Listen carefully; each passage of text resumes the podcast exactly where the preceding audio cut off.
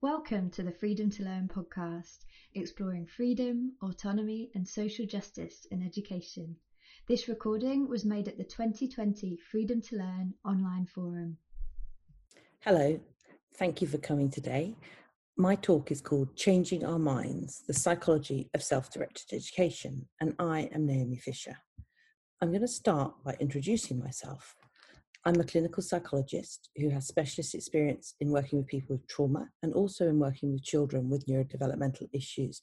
So that means often children who've had diagnoses of autism or ADHD. I'm the mother of two self directed learners. They were unschooled from the start, and now, most recently, they've been they spent the last two years in a self directed school in Paris.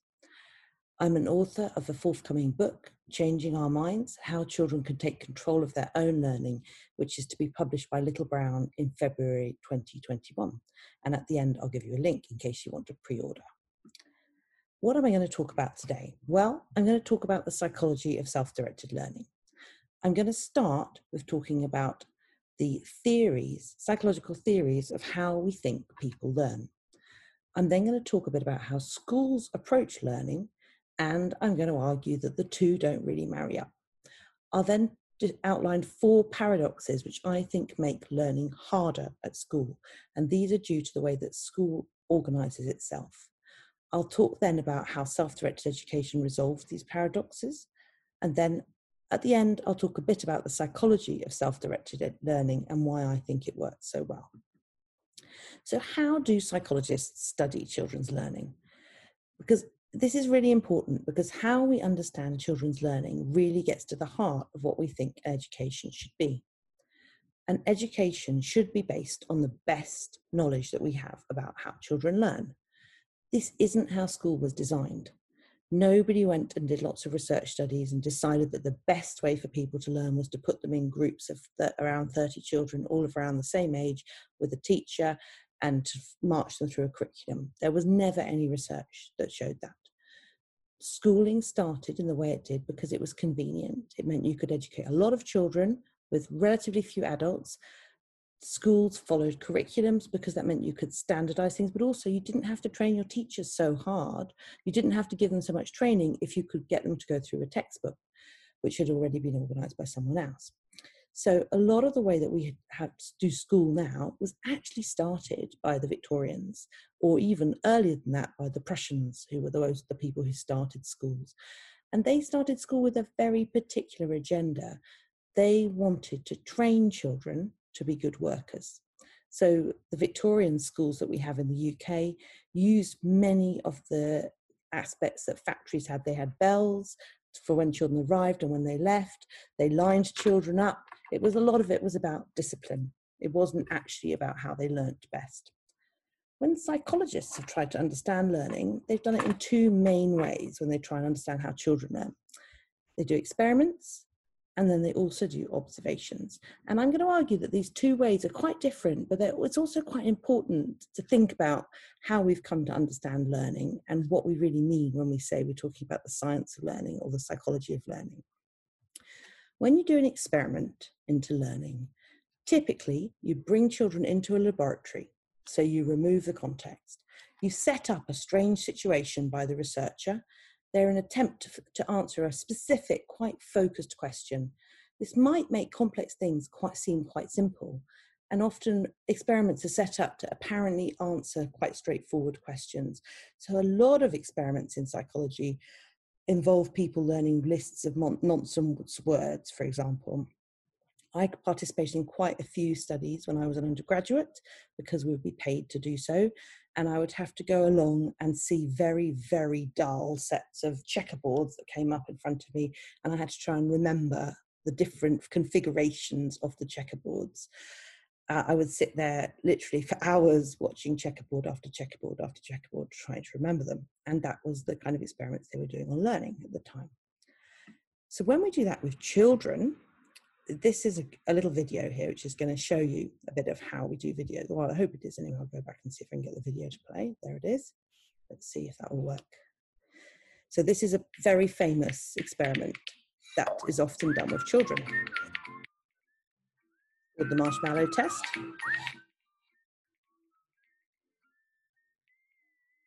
Marshmallow test is a really great way to show how children delay gratification. We tried it out with the four children we've been following since September 2010 Alfie, Millie, Mackay, and Pratmesh. So you can see that these children Here's are brought in a strange situation, We seated had each child on their own sit at the table at a desk with uh, a plate and one marshmallow. They could either choose to eat the marshmallow, the one marshmallow, right then and there, or they could wait until I came back into the room and have two marshmallows. I left them alone in the room for 15 minutes. Take a look. So these are four and five year old children. The marshmallow test has been used for decades by psychologists. It's been used with children to predict later academic success, including literacy, SAT scores, and other academic outcomes. There's no definitive answers from the marshmallow test. It's not a matter of passing or failing. What we're looking for is whether children can really resist this piece of white candy sitting in front of them that's sweet, that, you know, the smell of it, the allure of the marshmallow, in Pratmesh's case, we really saw this added curiosity because he had never actually tasted a marshmallow before. All of the children managed to show some level of self control and resist the temptation to eat the whole marshmallow. As you can see from the footage, you can catch a glimpse into children's ability to control their impulses. This ability, which is developed around the time of kindergarten, can be linked to other outcomes later in life. At the end, the marshmallows were in kind of different states. Some had been squished, ripped apart, nibbled around, there was this temptation and there was this impulse to kind of try it out.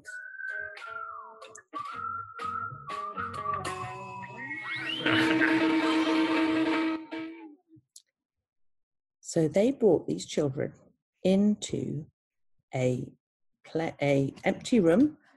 They put a marshmallow in front of them and they sat them there for 15 minutes. These are four and five year olds who probably very rarely spend that amount of time by themselves. Um, certainly not with a marshmallow in front of them. And they're using that as a test of the children's self control. And it's a very well established test in psychology. So I think the interesting thing about that to see is what a strange environment we put children in when we do these kind of environments. Probably a situation that they're never in in any other time of their life. And we ask them to do something that they're never asked to do in another time of their life. And also, we ignore the child's own experience. She said in passing there, she said one of those little boys had never tasted a marshmallow before. Now it's interesting the different experience that those different children are bringing to the situation. We don't know whether what a marshmallow represents to each of those children, whether to some children a marshmallow is the only sweets they've ever had, whereas other children may have sweets all the time and a marshmallow just doesn't have the same value. None of that matters when we're doing something like the marshmallow experiment. The other way that we try to learn about children and their learning is by observing them. And observations are an awful lot messier than experiments. Experiments are so beautifully controlled. You could see those children, everything so beautifully controlled. But when you're doing real life observations, it's much more likely to turn out a bit like this.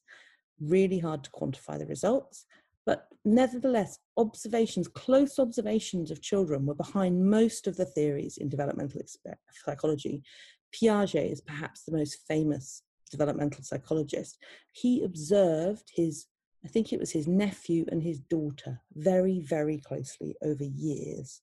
And that is what he based most of his theories on. He didn't set them up like those children in the laboratory, he simply observed what the children were doing. I'm going to play a video now of a little observation of children at a preschool. These are the same aged children as the ones you just saw in the experiment. And I'd like you to just look at how different their children as they just naturally play. And this is actually a preschool environment, so it's not really naturally playing. They've got a, it's set up, but they're allowed to play freely in that environment. I'd like you to notice what they're doing and notice particularly this little girl at the front here with the pink shorts on and notice what she's doing.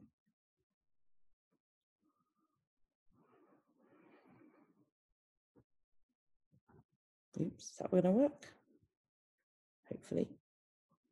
Yeah, Are you filling up the pipe there, Amelia? Digging ball. There, yeah. No, I'm not So now the Whereabouts are children carrying are being directed gonna here. Carry it over here. You fill that up really well, Jaden. Now put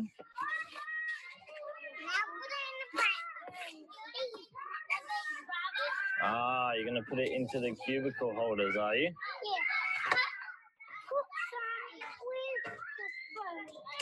Put some with the spoon. Hmm. I can see a little spoon here, a scooper. Yeah. It's that's big paper. Is it? Is has Mim finished with it for now, Zia? Has She has. Okay, we might use that one for now. Would you like to use this one, Jaden? No. The way, I want a small one. The small one. Would you like to ask Zia to use the small one?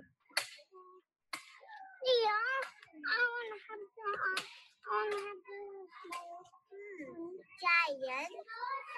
I saw some around uh, when I was walking this morning and where using I just saw one of hey. Seen? I think Jaden's thinking about using a small spoon because he wants to do small scoops into his little tray here. I just one this morning. Yeah, whereabouts did you see one, Zia? I saw one when I was walking around everywhere in the world. Okay. And a cat. Jaden, would you like to come have a look for another small spoon? Okay. Ah, great idea, Amelia. Well spotted. Ah, that works quite well. So you can see that when you're observing small children, their play is quite different to when you set up an experiment. In particular, I think that little girl was quite interesting because if you watched, in fact, if you watched all the children of this age, they were constantly experimenting with their environment. They were interacting with their environment. She was doing things like she was tapping along the wall, she was filling up things with sand. No one was telling her to do that. She was doing that because she was interested and because she was motivated. And the educator was talking with them in a very non directive way. He was reflecting about what they were doing. He wasn't telling them to do things. And when we observe small children, we see the other thing we've noticed there was the social interaction between the children. That the little girl with the pink shorts, Amelia, she was sort of on the periphery of the group, but she was quite clearly no- noticing what was going on between the educator and the other little boy, Jaden, to the point that when the small spoon was noticed, Amelia went and found the small spoon without any question whatsoever. So there's a lot of very subtle social interaction and experimentation that goes on in this age group, which is completely lost when we sit them in front of a table and tell them they've got to wait for 15 minutes for a marshmallow. So all this different work, there's been observations of children learning, there have been theories of experiments, have led to a whole set of different theories about how children learn. The earliest theories in psychology were behavioral, and this was really about how you could change behavior through changing the environment. So perhaps the most famous behavioral experiment was Pavlov's dog. Pavlov was a, or Pavlov was a Russian physiologist who managed to train a dog to salivate when he rang the bell. And the way he did this was when he, he gave him food when he rang the bell. And then after a while, the dog learned to associate the bell with the food and would salivate just when the bell was rung. He didn't any longer need to be given the food.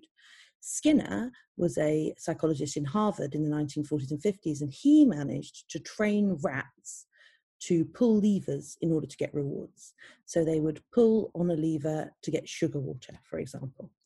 Behaviorism is all about behavior, the clues in the word. So it's all about how to change behavior. And a lot of what goes on in schools now is actually based on behavioral theory. So when, for example, we do a star, a star chart with a young child, that is a behavioral strategy. We're trying to reward the behavior that we want. So we give child stars. Punishment is also a behavioral strategy. We're trying to pair the behavior that we don't want with a punishment, with something aversive. So we're trying to effectively persuade children to stop doing things that we don't want by punishing them and get them to do more of the things we do want by rewarding them. Another theory of learning, which came along after behavioral, were cognitive theories. Because the thing about behavioral theories is they effectively treat children a bit like dogs or rats. They basically think if we can get the external contingencies right, the child will behave in the way we want them to behave. Doesn't really matter what the children thinks about, what the child thinks about it. Doesn't matter if the child is furious at being punished. Doesn't matter as long as it gets the desired result. It's quite limited in what you can measure in terms of learning if you're only measuring things in terms of behavior. Cognitive is about thinking and thoughts. Cognitive theories of, of learning tend to be more focused on memory and how to mem- remember things best. So there are some there are some cognitive scientists like Daniel Willingham who've written books recently arguing that the, the problem with the curriculum, the problem with schools is that children need to be taught more knowledge. E.D. Hirsch in America similar, is puts forward a similar case.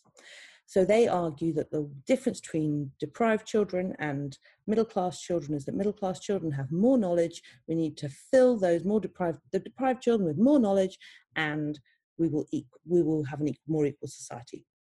And the way they do that is by using cognitive strategies to help children memorize things. So there are some schools that are even set up on this basis of cognitive science, they call it, where uh, the whole of the basis of the school is is founded on principles of memory. So basically, you get children to repeat something very, very often because that's the best way to remember it you follow the follow they show when they do studies on memory they find that first you remember quite a lot and then over time you start to forget. So what they do is they teach the same material again after a certain amount of time to keep the children remembering. They get them to revise it all for homework. So basically they're training the children's memories with the idea that that is how they're going to become expert and that is how they are going to succeed in life. Again the cognitive theories of learning tend not to focus very much on the children themselves it's more about how to get information into the children, how to get the children to remember the information, not so much about the interaction between the child and what we're teaching them. That was the next generation of theories, constructivist theories of learning. And these, these were put forward by people like Alison Gopnik, who is a developmental psychologist who's written a great book called The Carpenter and the Gardener, or perhaps The Gardener and the Carpenter, actually, I think. Um, she talks about children as scientists. And I think you could see that really well in that video just now of, of the children in the preschool. Children experimenting, but also always using what they already know. So a child is never a blank slate in this theory. You're always, they're always, they're always evaluating what's going on around them and they're making connections based on what they already know. So, for example, they do do some interesting experiments which show that children uh, if children are told information by two people, they'll assess, even by the age of three or four, they're already assessing who's the most trustworthy person, which information they should be agreeing with. So they're more likely to take information that comes from their parent, for example, if they believe their parent to be trustworthy. They're less likely to take it from somebody who they don't who they don't believe. They're making those kind of evaluations all the time. Another theory of learning, which is more um, educational rather than psychology, psychological, is that of seeing learning as a cultural practice. So, this is the communities of practice. And this is when you see learning as something that children do within a context always. So, everything they learn is actually a cult, is part of their becoming part of their culture. It's very different to cognitive and behavior strategies because it sees children's development and children's learning as a process of becoming part of their community. So, for example, a child might learn to cook not because they've been taught to cook by somebody, but because in their community people cook and they go and cook in the kitchen with their parents and over time they learn how to cook without ever having to be trained in it without ever anyone having to teach them because that's what people do in their in their culture. Learning a language is a similar thing. If you're learning a language because it's part of your culture it's part of your community that's a very different process to learning a language in a classroom, which would be often based on a more cognitive model of learning. So, how do schools understand learning? Well, if we think back to those videos, after the early years, school is often more like that marshmallow experiment than the free play of the preschool. Schools take children out of their context and they then remove control from them. They take away distractions and then they test well children on how well they can comply with instructions. So their model is very much not one of learning in a community. It, the, the school community is one that is focused on a particular kind of learning. So this approach to learning lends itself more to the cognitive and behavioral models of psychological theories of learning because schools are trying to standardize learning. They want all children to learn the same things. Really, what they're trying to do is get all children to learn the same things really well. That would be their best measure. If you're going more towards a constructivist theory of learning or even a communities of practice idea of learning, you have to acknowledge that every child is going to learn something different. You cannot standardize what they learn because each child is different. And that means that what they get from their environment will be different. But in schools, success is often measured by how well children remember what they have been taught, which is what an exam is. It's not therefore really surprising that success at school correlates quite well with early self control as measured by the marshmallow test. Because in many ways, and for many children, school is one long marshmallow test. We take them out of their context, we take them out of their environment, we put them at a desk, we tell them not to talk to other people, and we tell them at the end there will be a reward. At the end, you will be able to do a job you want, for example, you will be successful. But in the meantime, you've just got to keep plugging away, even if you're not very interested and even if you don't see the point. It's quite a lot like the marshmallow test, in my opinion. So, what is the problem? Well, I think conventional schooling introduces paradoxes between child psychology and learning. These make it harder for children to learn. And the key problem is that when children find it hard to learn, we think the problem is with them. This means that schools are never really challenged to change because what's happening is that more and more children are simply being diagnosed with special educational needs. What does that mean? Special educational needs means that the child needs more than the standard school setting. They need they more they need more help to get them through. 15% is a lot of children, and those are only the children who are actually getting diagnosed with special educational needs. There will be another whole set of children who are struggling but don't quite reach threshold. For all of them, we're not letting them challenge the way that school works. Instead, we're saying the children, there's a problem with the children. So I'm going to outline the four ways in which I think school sets up a paradox between child psychology and learning. The first is control. Schools remove control from children. This means the moment a child goes through the door of the school, they have all sorts of control taken away from them. Generally, they have to wear clothes that they haven't chosen. They are not allowed to take toys in with them. They certainly can't take a tablet with them or a book. They have to take, they have to do every moment of the school day, they have to, what they have to do is dictated by somebody else. This means they cannot effectively interact with their environment because they don't really have meaningful choices and their environment is restricted. So just think about those two videos again the marshmallow test and the observation. Think about those different environments. In one environment, there was nothing for those children to do except look at the marshmallow. In the other environment, there were so many things for the children to do if they wanted to. If they got bored of the sandpit, they could just wander off and go on the rope swing that's the kind of environment which allows children to make choices. A classroom has very limited choices. We know from the research that people who have low autonomy are less motivated to learn. They have lower intrinsic motivation. Intrinsic motivation is when you do something because you really enjoy it, because you want to do it, not because somebody is threatening to punish you if you don't do it, for example, or because somebody is telling you that if you don't do it, you won't win prizes intrinsic motivation is when you do something because you want to do it. If you saw those young children in that preschool setting, they were all doing things there because they wanted to do them. Nobody was saying, come on, you've got to come and play in the sandpit now. It, otherwise, you know, you're not going to get your exam results when you're 16. They didn't need to because those children were just exploring. The environment was beautifully set up, they were exploring it. But when we put children in a classroom, motivation becomes a problem because we've taken away their choices. And we know that when we take away autonomy, motiv- intrinsic motivation dies. There are lots of studies which show this. You can take away autonomy in many different ways. Rewards and punishments are one very easy way to take them away. Restricting the environment is another way to take it away. And there are these studies with preschoolers that date back to the 1970s, which showed that when preschoolers were doing something they really enjoyed doing, which was drawing a picture, if they gave the experimenters gave them a sticker afterwards And then they came back a bit later and they had divided the children into two groups the ones who'd been given a sticker, the ones who hadn't been given a sticker.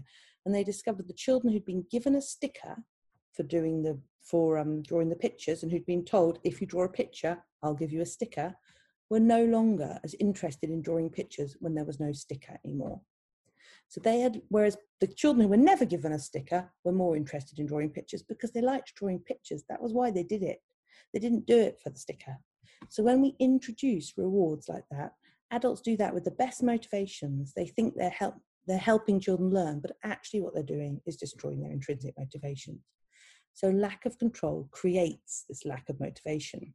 But when we have a child who's not motivated, we say that this is a problem in the child. We say this is an attitude problem. Empowerment. Education is meant to be empowering.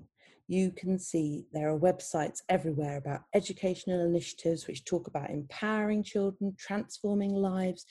We the UK put, puts aid money all over the world to build more schools, empower empower different countries, but we can't get away from the fact that schools take power away from children. I can't think of another sector where we justify removing power from people in order to empower them. Because taking power away from people has all sorts of consequences.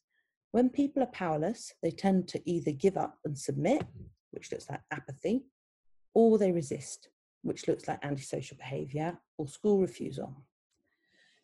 So, by removing power from children, schools create apathy and resistance. And then, you've guessed it, we say that this is a problem with the children. The next problem, the next paradox that school sets up for children is context, or rather, lack of context. A school classroom is a restricted environment it's where things are learnt for the future, but not really for now. We don't learn things. Children in school aren't learning something because they really, really want to know it now. They're learning it because somebody has said this is what you should be learning now because you're six, for example. When we learn in context, we do it because we want to or because we need to acquire skills. So, for example, when we moved to France um, two years ago, my children had to learn French. My daughter, in particular, didn't really speak any French. And very quickly, she learned quite a lot of French. She was totally motivated because she couldn't play with the other children unless she learned French. Nobody sat her down in a classroom. Nobody tried to teach her how to say je m'appelle. In fact, I'm even not sure now if she knows how to say je m'appelle because it didn't really come up very often. But she learned French and she can now talk French. She learned that in context because she needed French and she wanted to learn French. And research on social learning shows that in a rich in learning environment, children will learn using a whole range of methods and they will all learn different things depending on what they're motivated by and what's interesting. However, when we take learning out of context, as we have as we do in school, we immediately have a problem. It becomes hard and boring. You've got a good example with French. My husband has studied studied French for five years in school. He speaks a lot less French than my daughter does he studied it. He was there. He's got an O level in French. I think he's got an A or a B. He can't speak French, and he doesn't like doing French. He finds it boring. And but this goes again and again. Everything when we take it out of context, suddenly we have made learning more difficult. Schools do this. They make learning more difficult. But then when the children find it hard, we don't say that this is a problem with the school. We say that those children have difficulties in learning. And the last paradox, which I think schools set up, is anxiety. Schools deliberately use anxiety to motivate children. From when children are very young, they're told things like if you don't come to school, you'll never get a good job. If you don't study hard and pass your exams, then you'll be a failure. If you don't do as I say, then you'll end up on the scrap heap, is even said by some less politically correct teachers. And it works. Children do become anxious it's deliberate. They've done it deliberately. But anxiety is a survival response. Its evolutionary purpose was to keep our ancestors safe and close to the fire. It, we, the way we respond when we're anxious, if we get very anxious, is we freeze, we fight, or we run away. FFF, freeze, fight, or flight. That isn't a very good way, state to be in in order to learn effectively because anxiety is just about keeping you safe. So the way when you're very anxious, you avoid challenge, you avoid exploration, you avoid new experiences because you're trying to keep you safe. And really, your brain is just focused on keeping you alive. Staying safe is not the same thing as effective learning. And in fact, anxiety paralyzes creative and flexible thinking. And I know schools will say, well, we're not making children very anxious, we're just using a bit of anxiety. You can't do that. You can't titrate anxiety in another person. If you try and make someone anxious and they get very anxious, then you've got a big problem. And if you're deliberately using anxiety, then you need to, th- I think, take a serious look at why you have to use anxiety, why you have so little faith in children's ability to learn that you're having to try to motivate them with anxiety. Because I think this is a problem that then carries on with children throughout their lives as adults as well. We have many, many anxious adults. When I ask them about it, a lot of their anxiety dates back to child to, to school. And again, when the child children are anxious, we say that this is a problem with this child. So we've got four ways here in which school creates a problem, sets up a paradox where which makes learning more difficult. And then when children say, This is difficult, we say, it, The problem's you. But what if the problem actually isn't the children? What if instead, instead of doing what we currently do, we put children and their psychology at the center of their learning? What might be different then? Well, it's not going to be a surprise to any of you that I think self directed education does this. With self directed education, the way I define it, children choose what they learn, how they learn it, and crucially, when to stop. So they are in control of the process. This doesn't actually assume any particular pedagogical method or rule anything out. So a child could choose a structured educational program, and that would be their choice.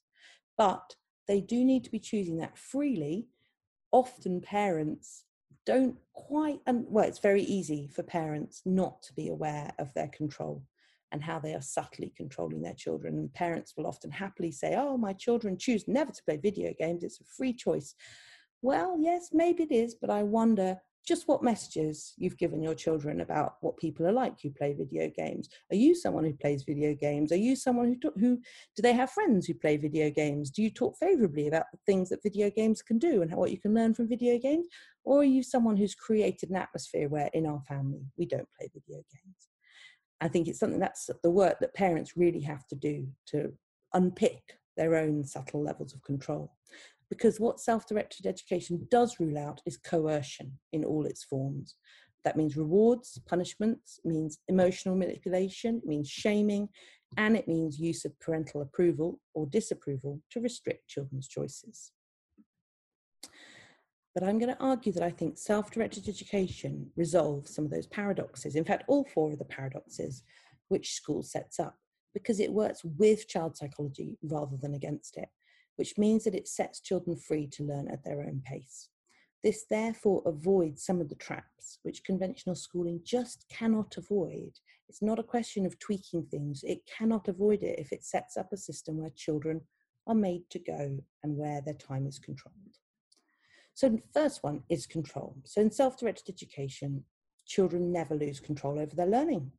That just doesn't happen. No one ever says, right, come on, the fun years are over. It's time for you to sit down and learn now, because they never make a distinction between learning, being something one does in school, and play.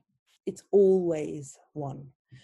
Research shows us that children learn best when they have control and choices, and the best nurseries, just like that preschool you saw in the video, are self directed learning environments. There is no evidence anywhere that this changes when children reach five. In fact, in many countries, this stage of play based education goes on much longer. By keeping the control with the child, we allow their intrinsic motivation to flourish, which makes learning efficient and effective and much more fun for everyone. Children can then move on from that free play stage when they are ready, not when school thinks they should be ready. I was going to talk about empowerment because managing your own power is the work of a lifetime. And in self directed education, children are never made to feel that they are helpless and that their job is to do what they're told, which is what many children feel at school. They therefore retain their own their understanding of themselves as active participants in their life. able to make changes in their environment. This is really important, particularly for highly resistant children who may be particularly sensitive to others using power over them, because a really empowered person must be able to say no. If your children don't say no to you, then it's probably worth taking a step back and wondering if they're able to. It's not very convenient when your children say no to you, and often it would there are lots of there are loads of parent parenting manuals describing how to stop your children saying no to you but i'm saying those no's are important. It's part of children learning to use their power and it's also part of children learning to know themselves and know their own limits and know what's important to them. And no adult can predict that for any child. The child must learn that for themselves. Self-directed learning is never taken out of context we never put the children into a classroom in the same way. Instead, adults focus on providing a rich and varied learning environment. No, however they do that. Some adults will do that at home. Those are home educated children. In self-directed schools, they also set up a rich and varied learning environment. So I don't know if people here have visited any self-directed schools, but what they typically have is different rooms with different activities in them. So my children's school in Paris had a computer room, it had an art room, it had a sort of common room with a kitchen, it had a quiet room with books and, and more computers, it had a film room with a big TV. It had a sort of soft play room with mattresses where the children would go and bounce. It had a music room, and the children could flow freely between those rooms, although sometimes they could also book them out if they wanted to do a club or something in one of those but they there were no classes. No one said this is where you are today. They could come in and out of the rooms as they wanted to, and the rooms it was all variable. So if the children decided that actually, for example, they didn't want their soft play any room, their soft play room anymore, or maybe they wanted to turn it into a climbing room, that would be possible or if they decided that they needed to have better soundproofing in the music room or they needed to move the film room into a different place because it the films were annoying the people doing the art that could happen. It needs to be a rich and flexible learning environment. This enables children to learn what interests them and to do it when it interests them. There's a moment when they're interested in something when learning just flows. And if you say oh we'll do it next week you've lost it you've lost the moment. And this is how developmental psychologists observe young children learning most effectively. And of course, most of the work in developmental psychology assumes that this time has to end because for most school children, it does end. And school, I think, is like the invisible factor in most psychology studies. Nobody, never really seems to occur to anybody to look at school as an intervention in childhood because all the children in their studies go to school. And typically, all the children go to school in one cultural environment. So in the UK, all the children that you're seeing will be going to school at about five. They'll be learning phonics at about four or five. They'll all be doing the same thing, which means we don't actually know what happens to children outside school. We don't know how much of what we're seeing in the changes in them is actually due to this massive intervention in childhood that is represented by school. Because when we don't take children out of their context of learning, motivation to learn isn't a problem because it's provided by the context. Of course, there's a difference between motivation to learn and motivation to learn what somebody else wants you to learn. In schools, generally when people when they say someone isn't motivated, a child isn't motivated, what they mean is they're not motivated to learn what the teacher wants them to learn. They may well be quite motivated to learn what they want to learn, and of course, with self directed education, we don't draw that distinction. We don't say, this is what you should be learning. And the, yes, we know that you'd really rather be learning about Minecraft because we want you to be learning about maths. That distinction is never drawn. With what they're interested in, that's what they can learn about. And anxiety. Self directed education does not use anxiety to motivate and control children. There isn't a need because autonomous learners in a rich learning environment are self motivated, and we don't need to try and create anxiety to motivate them. This means that children can learn free of the worries about what this learning might mean. What I mean about that is that there's some really interesting studies which find that when you tell children and adults as well, actually, when you tell um, learners that they're going to be assessed on something, they will choose the easiest option. And I know this from my own experience. I did this again and again. When I chose my GCSEs, I chose music. I didn't choose music because I really enjoyed it or because I wanted a GCSE in music. I chose it because I was almost sure I would get an A. And the other choices were art and something else. I can't remember what it was, probably design technology. Actually, I really would have liked to do art, but I didn't think I would get an A in it. And it seemed most important to me at the time to get an A. So therefore, I chose music. And I didn't really enjoy it. And I didn't learn very much at all, but I did get the A. And we find acro- again and again and again that this is what happens when you tell people they're going to be assessed. Whereas if you tell people they're not going to be assessed and there's no mark at the end, then they might choose more, they'll choose what interests them. They'll choose what they think they might learn most about. So we've got two contradictory aims here. We've got what I'm going to do best at and what I'm going to learn most from. They're not the same thing. So, in order to reduce this anxiety, we need to allow children to be free to fail. They must be able to fail without shame and without consequences. There's something really, it's really anxiety provoking about telling children from very early on that their failure will have consequences. It means that right from the beginning, they're not able to freely explore their interests. Self directed children can learn to manage anxiety in their own time because when they're in control, they can choose to challenge themselves when they're ready to challenge themselves rather than being pushed into it. Because in self directed education, learning happens in the interaction between a child and their environment. We keep the child at the center of their education. So if you were thinking of a visual of a classroom, you'd have the teacher in the middle trying to impart information to all the children. In self directed education, you have the child in the middle who's pulling in learning from wherever they might find it. So they might be talking to adults, their family, but also other adults, ideally, other children, computers and tablets, books, the natural world, activities and workshops, the environment around them. They're pulling in things in a, and each child will be creating a unique learning environment for themselves. And then one of the things that people say, but surely, do you really mean, do you really mean they can choose what they do? And doesn't that mean that they'll play all day? Well, yes, it does. In the way that three, two, and three year olds play all day and learn an enormous amount whilst they're doing it. Psychologists talk about this early stage of learning, the play all day stage, as the discovery phase. All young children are in this phase when they're allowed to be. Unfortunately, school systems try to push them out of this. And people sometimes say the UK system is particularly bad, but actually, I've heard that in Spain and in France, by two or three, they're trying to get children sitting in chairs and then they put tennis balls on the chairs because the children are trying to rock around and move. They're trying to force children into a situation which is highly unnatural for them because they are in the discovery stage of learning. They're highly distractible, they don't usually focus for very long, and they move all the time from activity to activity. This is play based learning and it's very effective. They learn how to talk, they learn how to walk, they learn how to, they learn a lot about their environment, they learn a lot about social skills, all through this kind of learning.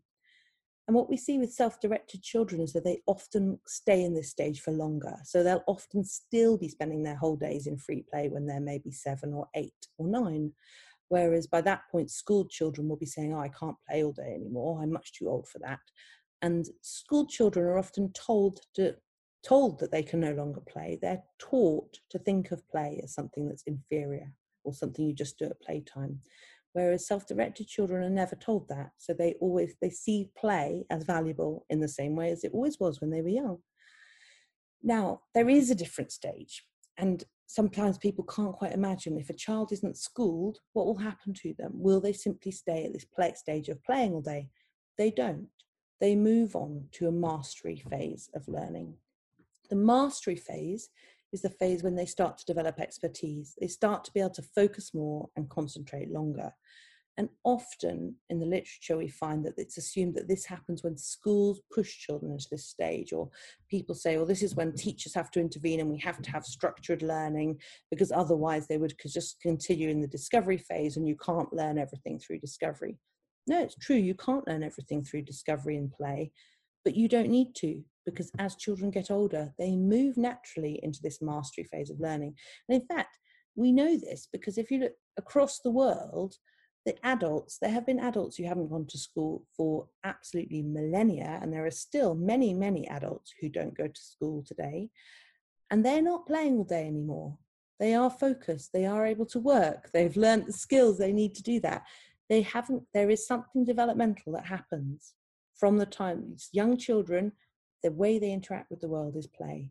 Adults, that isn't the case anymore. They interact with the world in a different way. And this isn't something that school has to make happen. Mastery learning. You see, people often say children have to be made to engage in mastery learning, otherwise, they won't learn anything. But yet, the evidence is all around us that adults engage in mastery learning through choice, either because they enjoy it or because they see purpose for it. I do it all the time. I don't really understand why we should think that children should be any different.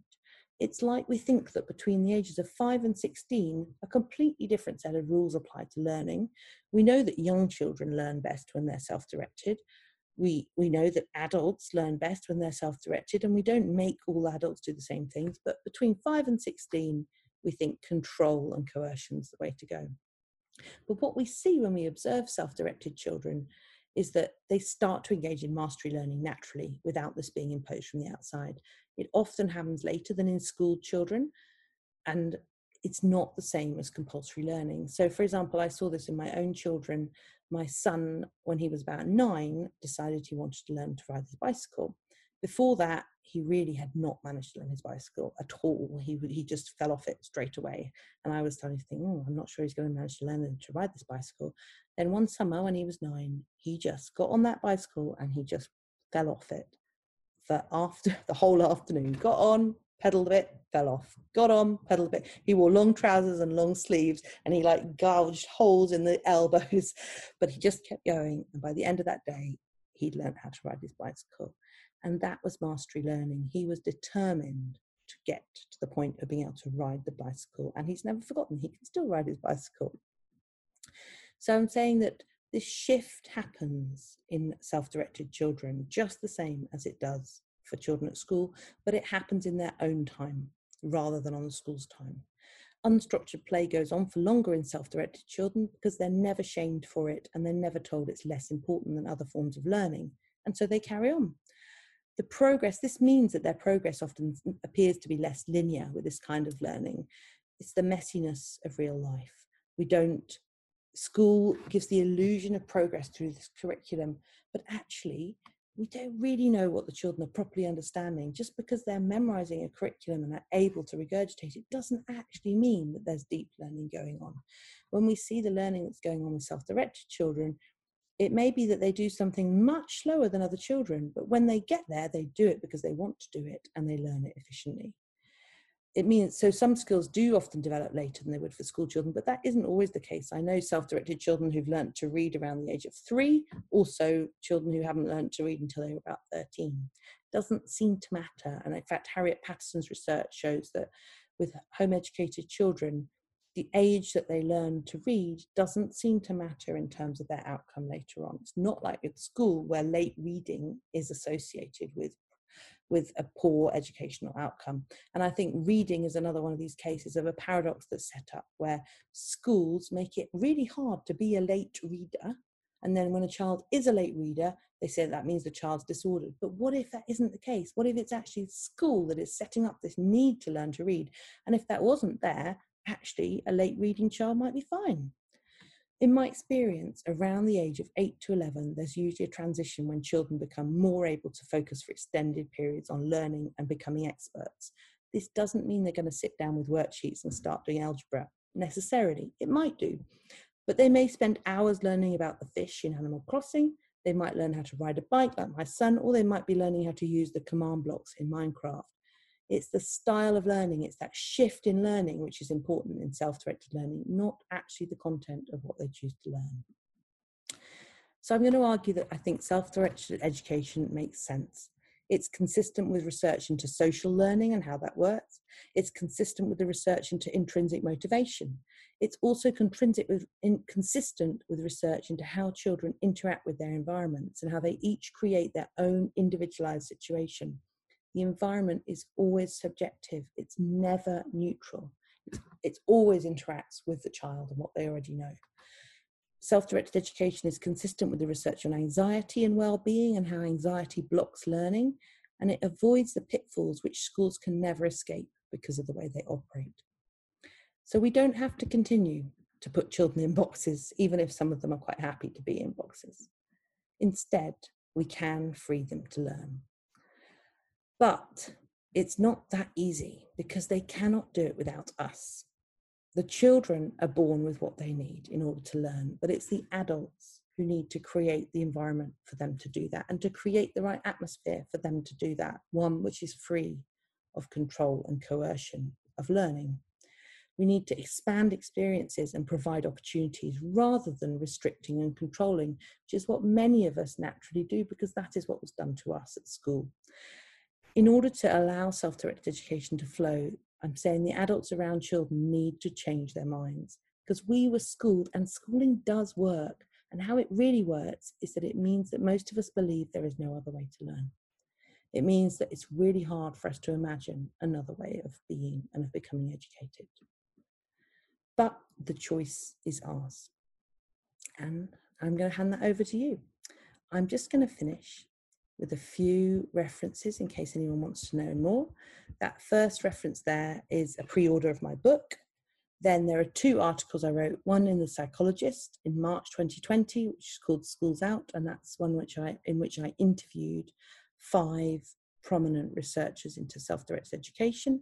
And then there's an article I wrote at the end called School Culture is Really Strange, which is an article about how school is really a cultural process and we should really see it as that rather than something that's neutral. Thank you very much for listening today. I've enjoyed talking to you all and I hope that you've enjoyed my talk. Thanks for listening to this episode of the Freedom to Learn podcast.